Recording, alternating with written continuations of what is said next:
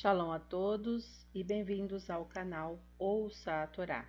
Hoje vamos para a sexta aliada para Shakitetse, que está no livro de Devarim, capítulo 24, do versículo 5 até o versículo 13.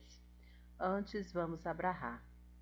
Baruch atah Adonai Eloheinu melech haolam, asher barabanu mikol ha'amim, venatan lanu et toratou. Baruch atah Adonai, noten hatorá. Amém.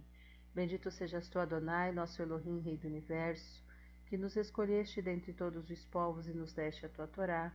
Bendito sejas tu, Adonai, que outorgas a Torá. Amém.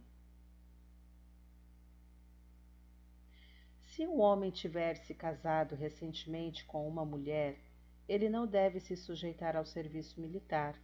Será liberado de outras obrigações e permanecerá em casa por um ano para fazer sua nova mulher feliz.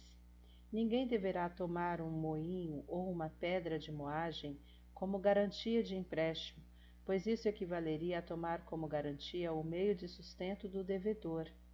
Se um homem raptar qualquer um de seus irmãos, membros da comunidade de Israel, e fizer dele um escravo ou vendê-lo, este sequestrador deverá morrer, Deste modo, vocês darão fim a esse tipo de impiedade em seu meio. Quando houver um surto de tsarat, observem e façam exatamente o que os Quanim, que são Leviim, ensinarem a vocês. Procedam como eu ordenei a vocês. Lembre-se do que Adonai seu Elohim fez com Miriam no caminho, após a saída do Egito.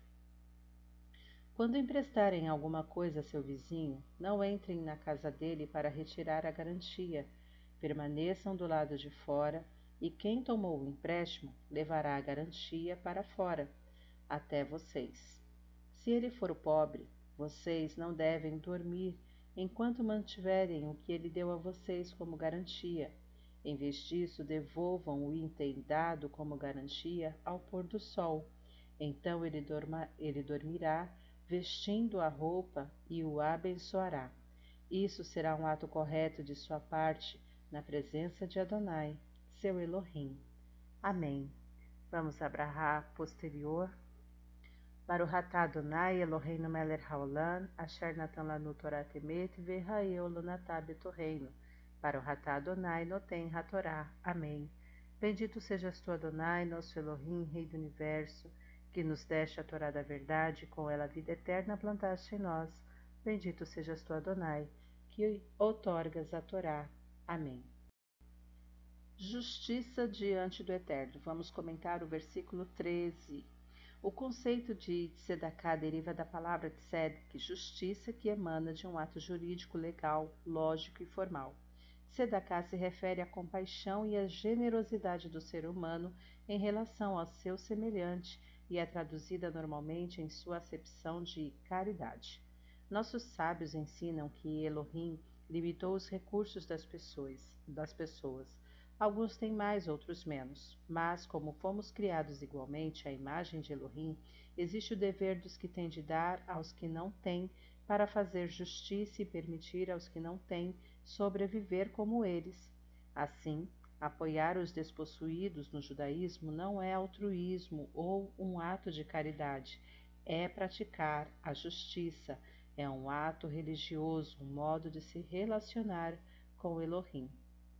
Nisso a gente vê claramente como Adonai testa a gente o tempo todo através desses pequenos detalhes. Quando você ajuda o seu próximo, você está praticando a justiça e na Brita e Hadashah nós temos também uma menção a respeito de Yeshua, que diz: Bem-aventurado aqueles que têm fome de justiça. Shalom a todos!